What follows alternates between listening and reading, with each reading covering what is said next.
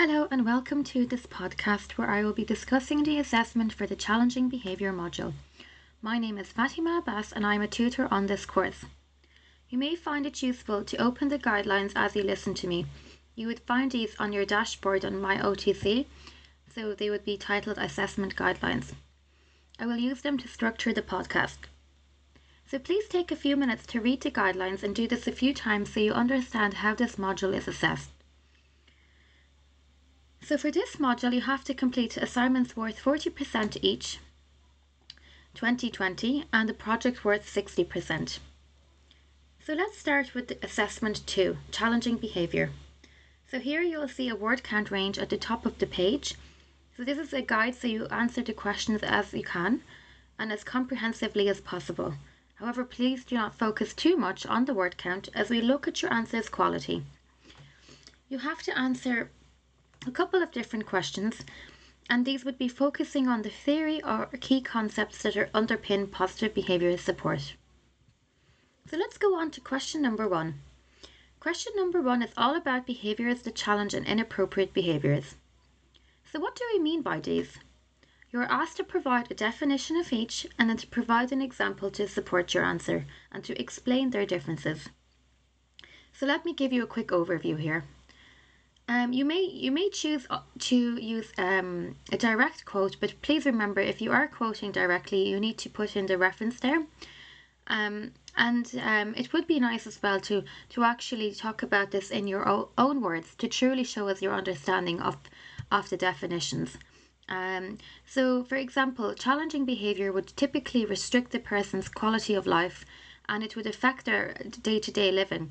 It would also affect, could actually affect others so uh, some behaviors, um, of course, not limited not limited to, to these particular behaviors, but typical behaviors that challenge could include hitting out at others, slapping, kicking, punching, etc. Self-injurious behaviors, hitting oneself, or um, shouting or um, crying ex- excessively. All of these different types of behaviors would be deemed challenging, and it is important to remember that all behavior is communication, so we need to identify what is the function and the cause of these behaviors a challenge. On another note, inappropriate behavior would be less cha- challenging in nature, so it would be deemed more inappropriate in such that it would be something that individuals may display in the environment um, that would uh, be kind of contrary to social norms.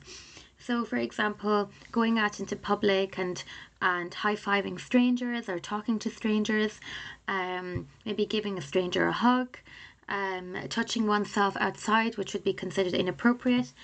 So, all of these kind of behaviors um, differ in, in nature in comparison to behaviors that challenge.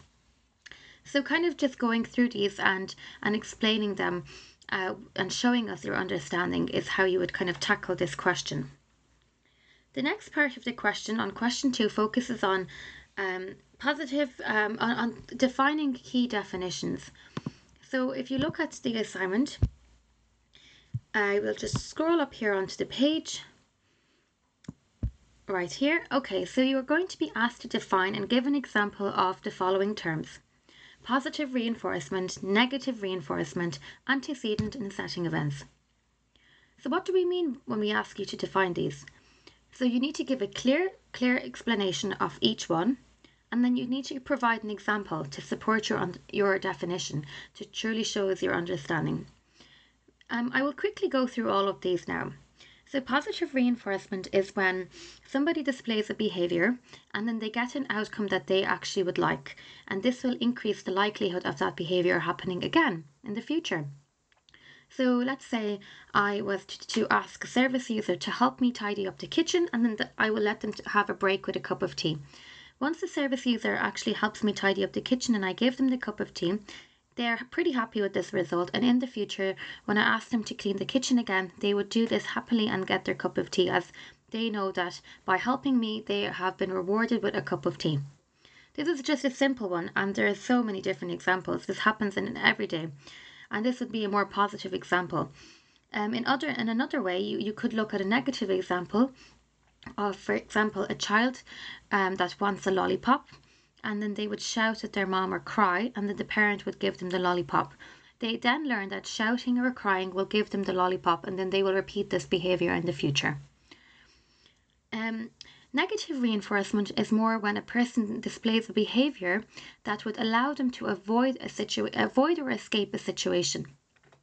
So, for example, if a person is not wanting to go outside and um, their whole room is going out, and then they start shouting and crying um, and refusing to leave the room, and so they are left behind at home, they then uh, realize that by shouting and crying, they don't they didn't have to go out, so they avoided that outing, and then they will then continue to display this behavior in future if they don't have to go out again. Antecedent is what happens right before a behavior, the, the trigger, and then setting events are more the broader factors that influence the behaviour. So they could be anything that happened, whether it's weeks ago, um, a day, or a night before. So things like how a person sleeps, whether they're in pain, um, whether they have lost a family member, these would all be different setting events. So then the next bits of this uh, assignment would be to describe how behaviours um, that challenge can be reinforced positively and negatively. So this would be kind of going into a little bit more detail than the ones above and you would just be given different examples to describe the scenarios. And then finally, um, you have question number C and D, which talk about giving two reasons why negative reinforcement and punishment are not used in the PBS module. And then um, to explain with examples how antecedents and setting events can play a role in contributing to behaviours that challenge. And of course, they can play a very big role. So, of course, looking at when you look at antecedents or setting events, you're under really, really, um, you know, looking at factors that trigger the behavior. So, what is the message that they're trying to deliver? Uh, um, why are they behaving in such a way? Because we must remember that, you know, all behavior is communication, and it's there. There is a function for it. So, looking at this can really help us understand that. So that has uh, Challenging Behavior Assignment 2. So let's move on to the second assessment. This assessment is in two parts. It focuses on first talking about the different factors um, that involve pop, uh, PBS. And in the second part, you are looking at um, the understanding of the different strategies involved in the PBS model. So we're going to be talking about the first section first you can scroll down over here to page number six. So this part of the assignment talks about outlining the elements of a positive behavior support module. So what are what exactly is this? You in this particular um, question, we kind of would like you to kind of elaborate a little bit and to show us your understanding of what the model is. So um, everybody can actually write this in their own words. We don't mind how it's written once you kind of kind of you know explain the model and your understanding. So in other words, the PBS module is a group of evidence-based tactics uh, which are known as positive behavior support and these are used to improve improve a person's quality of life and to reduce problem behavior. And by how do we do this? We do this by um, teaching them new skills and changing their environment. PBS is crucial and to changing one's lifestyle and for outcome goals. It's important to make da- to use data um, for decision making and to have measurable outcomes. Then the next part of the assignment is to describe the values that underpin the positive behaviour support model. So they are based on a set of values. What are these values? These values include dedication of delivering support, inclusion, choice, participation, and equality of opportunity. The aim of this module is to um, improve the quality of life for those who display behaviour as a challenge and supporting them in their environments. You can go into a lot more detail in this and you'll find all this information throughout the course. So finally, what are the goals of a positive behaviour support model? So of course, you know, uh, the values would be as I have described. And then the goals would be to, for the positive behavior support module, to include the reduction of challenging behavior and to have an increase in appropriate behaviors and increased quality of life. These are essentially the goals. It's also important to familiarise staff members with triggers and to prevent the triggers which would reduce the likelihood of a behaviour occurring in the first place. Finally, you would be asked to identify three ways in which the goals and values of PBS fit in with St Michael's House and their well-being policy. Some of these include, I will not go into full detail here, but some of these would include how both of these uh, positive behaviour support and St Michael's House both look at the well-being of an individual. They both aim to improve the quality of life of the individual. And they all aim all of these like together would have uh, a key value which would include giving choice and reducing behavior as a challenge to give everyone a, a possible opportunity. Other examples would include the uh, care plans so we're going to be moving on to the next part of the assignment as you can see here in the second part of the assignment we are going to be looking at outlining an example of how the following strategies are part of the PBS plan. So I'm just going to be grabbing my assignment here. So we, again with this, you're going to give us an example and to support your definition. So teaching new skills, teaching alternative skills to replace behaviour as a challenge, changing the environment and using the ABC model to increase desirable behaviours or to prevent behaviour is the challenge, of course.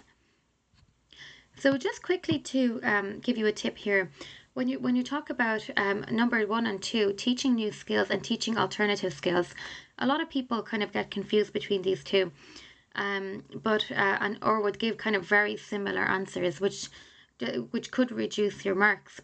So it's important that you give different examples and elaborate on these with your examples. So an idea with teaching new skills could be um, teaching an individual, for example, how to make their own cup of tea. This would be a new skill that they could be using in their day to day life and it would improve their quality of life. And then, if you want to talk about teaching alternative skills to behavior to replace behavior as a challenge, this would kind of be more around a communication. So, if somebody is hitting to get someone's attention, we can teach them to ask for attention by approaching and tapping gently or by using a picture um, to ask for attention, like such as a PECS or a reference, uh, object reference, or simply to ask if they're able to. And then number three and number four would be looking at changing the environment. So, for example, perhaps it might be reducing the level of noise or um, introducing um, a quiet area or it, does various different uh, different things with regards to changing the environment and it would really depend on the individuals you work with. So it would be more so looking at the triggers. And here's where the use of the ABC really comes in handy. So looking at what the antecedents are, what happened before the behavior, the behavior itself very clearly, and then the consequence, what happened after the behavior. The final part of the question talks about, asks you to um, talk about the different guidelines that are used to select uh, the new and alternative skills to teach some of my some of which may include um, effective communication, um, teaching skills to help the individual participate in activities that are age appropriate, etc. So this is assignment three, and the word count for this is between 800 to 1000 as well. Both of these assignments we have talked about so far are worth 20% each. The final part of your assignment, which is worth 60%, is the project. The word count for this is between 1500 and 1800. So I'll give an overview of the project and the purpose of this project, and then I will go through the different pieces of advice on how you can prepare to answer the assignment. Of course, the first part of this is to obtain consent in preparation, um, you know, in line with your manager and uh, to follow the appropriate decision making procedures. Once you have uh, your person or your uh, once you identify your key person, you're going to be then looking at two elements of the project. So the first part, part one, is explaining your focus person. The second part then, and of course obtaining consent, the second part is to provide a person-centered um, insight into the, into your focus person. So again, when we when you write your project, it's important that you talk about the person, their likes, their interests, their skills, relationships, etc. Using the seven windows here. Uh, before you you um, mention their diagnosis, of course, it is important to mention the diagnosis, and you can do so at the end of this paragraph.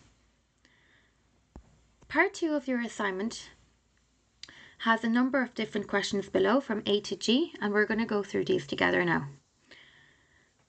So, part two, question A, is to describe the behaviour the challenges in terms that are observable and measurable. So once you have the selected behaviour, it's important that you explain this in, in terms that we can that are very clear to us that we can measure. So if I was to go into the um, into your service and you give me this particular behavior, I will know exactly what I'm looking out for and I'll know how to identify the behavior. So when I go in, I can clearly see the behavior happening.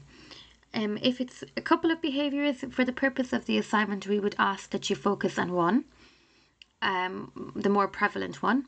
Or if the behaviors are happening in um, in a combined manner um, so let's say maybe hitting and shouting in the same time you can you can describe this in your uh, question a and your answer um, or if it's a case where it might start off with for example shouting and it may then um, uh, lead into an escalated of hitting or sib you can explain this as well um, so once you identify the behavior very clearly this is what we are looking for so let's say if you were to say, um, let's say Jack um, engaged in in SIB, that wouldn't really be enough information for me.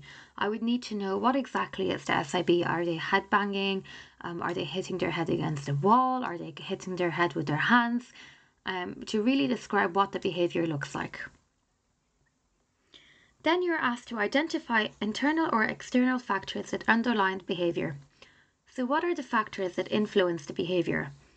Whether they're internal, we don't know 100%, but you, if it's a thing where they're diagnosed with something or they're they have pain and this is known or, or they're actually telling you how they're feeling, these would all be considered internal factors. Um, external factors would be more so about factors that are in the environment or other external factors that are impacting them. This could be a change in um, dynamic in the setting, it could be um, the environment that they're in, it could be something that has happened to a family member, it could be uh, simply just different staff members working with them or their key worker not in, and this could impact their behavior. So all of these factors, and once you once you do mention the factors and you outline them, it's important to link in link them into whether they're internal or external. This will truly show us that you understand uh, linking in the theory to practice.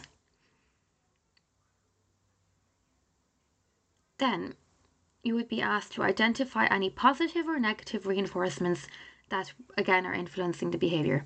So if you remember back to where I described what these definitions are, so if the behavior, let's say the SIB uh, resulted in, in the individual um, obtaining access to something that they wanted, this essentially is increasing the behavior. So this means that they have learned that when they engage in that behavior, they get the desired outcome. On the contrary, if it was a case where they wanted to avoid the situation, like again going back to that park example, if the individual engaged in SIB before they had to go out on a walk and they was left to stay in the room, then essentially negative reinforcement has occurred because they have avoided the out or the walk. Linking them in again with the definitions is a really good idea here, tr- truly showing your understanding of the definitions and the key concepts. And then you'd be asked to identify any setting events or any antecedents. So, what exactly is happening before the behaviour? And finally, you'd be asked to create an ABC chart. So, it's important to have at least three entries. So, you'd need to gather three entries and um, to clearly explain the antecedent, the behaviour, and the consequence. And if there are any particular setting events, you can write these beside the antecedent. And then, based on your observations from the ABC chart, you need to outline the key message. Um, so, what exactly this behaviour is trying to communicate to us.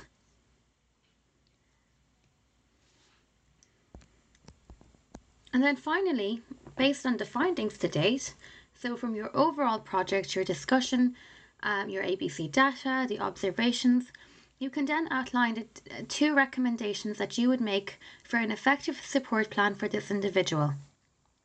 So, if, for example, the individual, let's say the the behavior was um, the individual is not able to communicate their needs and wants, so they would frequently engage in SIB, self injurious behaviors, which would look like hitting oneself with their hand or banging their head on the wall.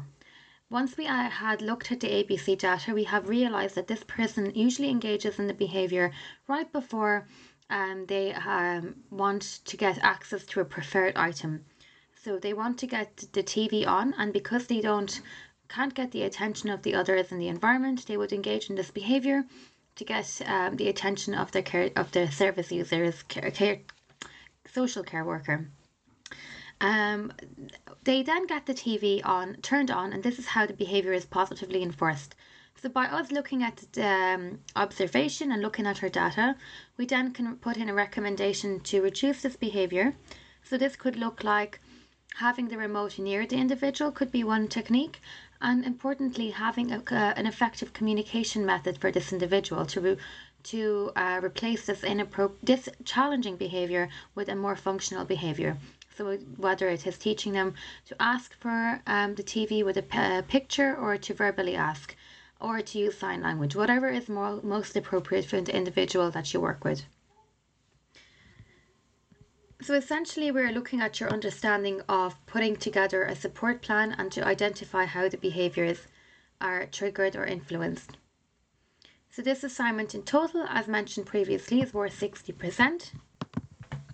So just a couple of things to note. Um, yeah, um, if you go into your dashboard, at, at the bottom of um, of the of the weeks, you will find um, a PDF file that has the title PBS Tips for the Completion of the Assessments.